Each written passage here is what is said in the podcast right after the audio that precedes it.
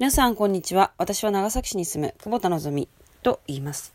今日は、梅雨でジメジメしているのに、心は晴れ晴れした話というテーマでお話しさせていただきます。私は現在、自動車学校に通っています。梅雨に突入した、梅雨に突入したある日、私は仮免許試験を受けることになりました。時期的には、ジメジメしたあ季節でしたが、仮免許試験を、まあ、梅雨に受けるということもあり、ちょっと、梅雨の時期かという、まあ、嫌な思いっていうのもありました。実は私は、仮免許試験を受ける前日、なんと、見極めのテストで、測定に不能になるぐらいの大失敗をしてしまったのです。なんと、脱輪を3回も起こし、そして重大なミスを、スピードを違反してしまうというミスをやってしまいました。加速超過というものです。本来、まあ、35キロから40キロの場所をかなりスピードを超過して走ってしまったのです。スピード超過、そして3回の脱輪、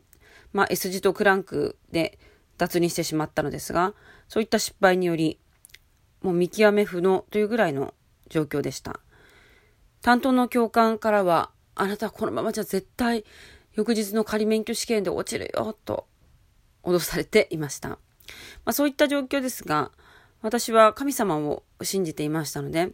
神様に信頼してお祈りすることにしました。そして私は当日は試験当日はなんと驚くほど集中して試験に臨むことができました。私はまあ、5人受験者がいて3番目でした。自分が受験するバーの時は、後ろの受験者が後ろの席に座って、まあ、不正な判定を防ぐという、まあ、ルールがあります。私はの後ろにもちょうど、私が3番だったので、4番の人が私の車の後ろに座り、助手席に教官の、試験の教官の方が座り、そして緊張、まあ緊張感は確かにありました。しかし私は本番はそういったプレッシャーもある中で神様の守りを感じて一切緊張することなく驚くほど集中して運転に臨むことができました。そして苦手だった S 字も一回も脱輪もすることなく、クランクも脱輪することなく、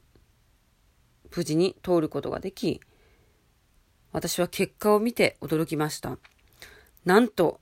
私は合格だったのです。しかも、前日3回脱輪し、測定不能だった私が、仮免許試験で、技能試験、なんと100点だったのです。これを通して私は神様を崇めました。本当に心がもう、まあ、ジメジメした季節でしたが、しかし心はカラッと晴れやかになった体験談となりました。それではこれで私の話は終わらせていただきます。またお会いしましょう。それではさようなら。